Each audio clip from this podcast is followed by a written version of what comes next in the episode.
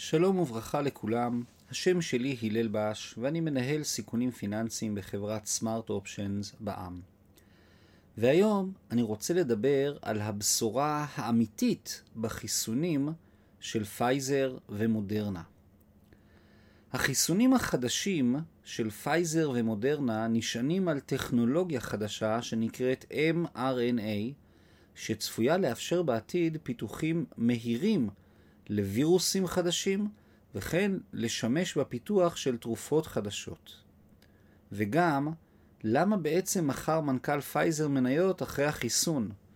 והאם החיסונים יחזירו אותנו לשגרה המהירה? התחרות העולמית לחיסון לנגיף הקורונה הובילה להישגים מרשימים במיוחד בשבוע שחלף. פייזר ומודרנה הודיעו כי בעוד מספר חודשים הן תוכלנה לספק חיסונים בקנה מידה רחב לכל העולם. אבל האם הבשורה האמיתית היא גדיעת שרשרת ההדבקה? ייתכן ויש כאן משהו הרבה יותר חשוב. פייזר היא חברת התרופות האמריקאית הגדולה, וביחד עם חברה גרמנית ביו-אנטק הכריזו לפני קצת יותר משבוע כי הם נמצאים בשלב מתקדם מאוד בפיתוח חיסון יעיל נגד קורונה, COVID-19. שיעור ההצלחה של החיסון דווח במעל 90%, והוא צפוי להיות מיוצר בקנה מידה ענקי בחודשים ובשנים הקרובות. מנכ"ל פייזר, אלברט בורלה, התהדר בכך שהוא קבע אסטרטגיה שכמעט ולא לקחה מענקים ממשלתיים אמריקאים, מתוך הבנה כי המדענים במרכזי המחקר והפיתוח של פייזר חייבים לעבוד ללא מגבלות ודיווחים ביורוקרטיים. הוא הסביר בעבר כי לא ניתן לקבל כספים מהממשל הפדרלי בארצות הברית מבלי להתחייב לרמה מסוימת של פיקוח ודיווח. הוא העדיף לתת לצוות המדעי שלו לעבוד בלי כבלים והגבלות ועם הקצאת כל המשאבים הנדרשים. האסטרטגיה שלו הוכיחה את עצמה, ופייזר הייתה הראשונה להגיע לשלב המתקדם בפיתוח החיסון החדש. התחרות והשוק החופשי הובילו לפריצת הדרך המדעית שיכולה לעזור לכולנו. מנכ"ל פייזר מוכר מניות. סוגיה מעניינת שתפסה הרבה כותרות הייתה הדיווח כי ביום ההכרזה על ההצלחה של החיסון החדש, מנכ"ל פייזר ועוד מספר בכירים בחברה מכרו, כלק, מכרו חלק משמעותי ממניותיהן בחברה. העיתונות הכלכלית שאלה את הקוראים והצופים, מדוע הם מוכרים? מה הם יודעים שאנחנו לא? והשאירה לציבור לפתח ספקולציות ותיאוריות קונספירציה. אבל בדיקה מהירה מגלה כי ככל הנראה המכירות הינן במסגרת חוקית ומקובלת, שבו הבכירים קובעים מראש את כמות המניות למכירה, והתהליך מתנהל לטווח ארוך ובאופן כמעט אוטומטי, ללא מעורבות ישירה של המוכר, בנאמנות עיוורת.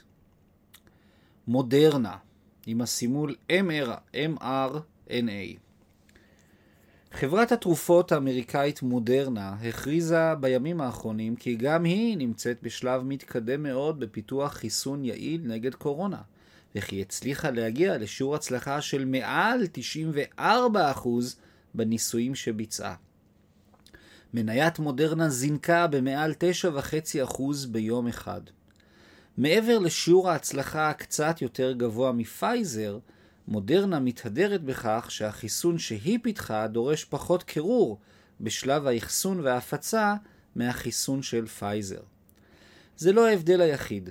מודרנה הסתמכה בצורה ניכרת על תוכניות העזרה והמימון של הממשל הפדרלי האמריקאי, והיכולת המדעית המרשימה שלה הינה עדות ממשית להצלחה יוצאת דופן של שיתוף פעולה ממשלתי פרטי. זה מאוד מפתיע וראוי לבחינה מעמיקה, ואולי לשכפול במיזמים ציבוריים נוספים. מודרנה הראתה לעולם כי מימון ממשלתי לא בהכרח יוצר עיכובים משמעותיים.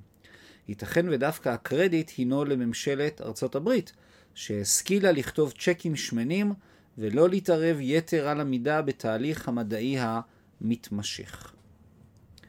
AC ו-BC נהוג לחלק את העת המודרנית לשני תקופות ממשיות ושונות, AC ו-BC. למרות שחלקכם בטוח שאני מדבר על לפני הספירה ועל אחרי הספירה, אני דווקא ממוקד בלפני הקורונה, BC, before corona, ובלאחר הקורונה, AC, after corona. שוקי ההון בעולם ובראשם אמריקאי הגיבו להודעות על החיסונים בכל תרועה רמה. מבחינת המשקיעים מדובר על חדשות מצוינות, שיוצרות ציפיות לחזרה מהירה לשגרה של לפני הקורונה, של BC. ענפי האנרגיה, האירוח, התעופה, הפנאי, התיירות וחברות השיט עלו בצורה מאוד משמעותית, עם גל מחודש של ביקושים עזים למניות של החברות שנפגעו קשות ממשבר הקורונה. שוק ההון מתודלק מריבית אפסית ותמיכה מסיבית של הבנקים המרכזיים ובראשם הפד האמריקאי. וכעת נוספה לחגיגה גם אופטימיות רחבה שמחזירה משקיעים גם לענפים הפחות נחשבים בתקופת הקורונה. נראה שחלק ניכר מהמשקיעים בטוחים שאנו לקראת חזרה מהירה לשגרה רגילה כאילו לא היה כלום. אני לא כל כך בטוח. מה המשמעות האמיתית של החיסון? מעבר לפיתוח המואץ של חיסון, שיציל רבים וטובים מהמחלה הארורה הזאת, החיסונים החדשים של מודרנה ופייזר מבטאים הצלחה לטכנולוגיה חדשנית ופורצת דרך בשם Messenger RNA, או בקיצור M קטנה מקף RNA, להבדיל מסמל המסחר המנייתי של מודרנה. נסביר בקצרה. החיסונים שפותחו מלמדים את התאים בגוף האדם לפתח חלבון מיוחד לא מזיק, עם תכונות דמויות קורונה במבנה שלה, כן? יש לה כתר, אוקיי? החלבון שמיוצר בגוף האדם מוביל לתגובת שרשרת במערכת החיסונית, שמייצרת נוגדנים שיודעים להתמודד עם החלבון המיוחד, ובעיקר עם חלבון דומה במבנה שלו, הקורונה, ה-COVID-19. שיטה זו יוצרת חיסון והגנה טבעיים וחזקים כנגד הווירוס ההרסני. מה שמייחד חיסון זה הוא שאנו משתמשים בתאים הפנימיים של הגוף על מנת לייצר את החלבון הנדרש, ולא נדרשים לייצר אותם בחוץ במפעלים. נפשט את הדברים. מדובר על טכנולוגיה חדשנית ומתקדמת בתחום התרופות והחיסונים, שעד עתה לא הוכחה כיעילה. מסנג'ר RNA גם בתרופות? הצורך הינו אם כל ההמצאות. Necessity is the mother of all invention. הדבר נכון שבעתיים ביחס לטכנולוגיית המסנג'ר RNA.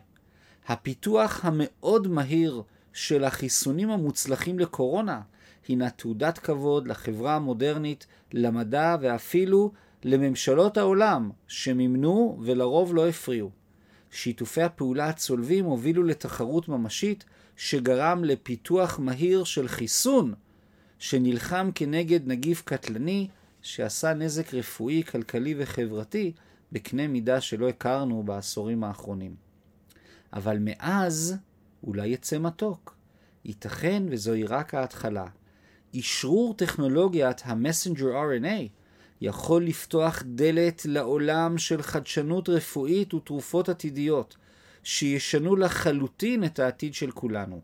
קל להבין כי טכנולוגיה זו יכולה להיות מיושמת גם למשל במקרה של וירוס חדש שיפתיע אותנו בשנים הקרובות. ייתכן וזמן הפיתוח יתקצר ויהפוך את ההתמודדות האנושית עם וירוסים שכאלה לעניין שגרתי ופשוט, כמו החיסון נגד שפעת.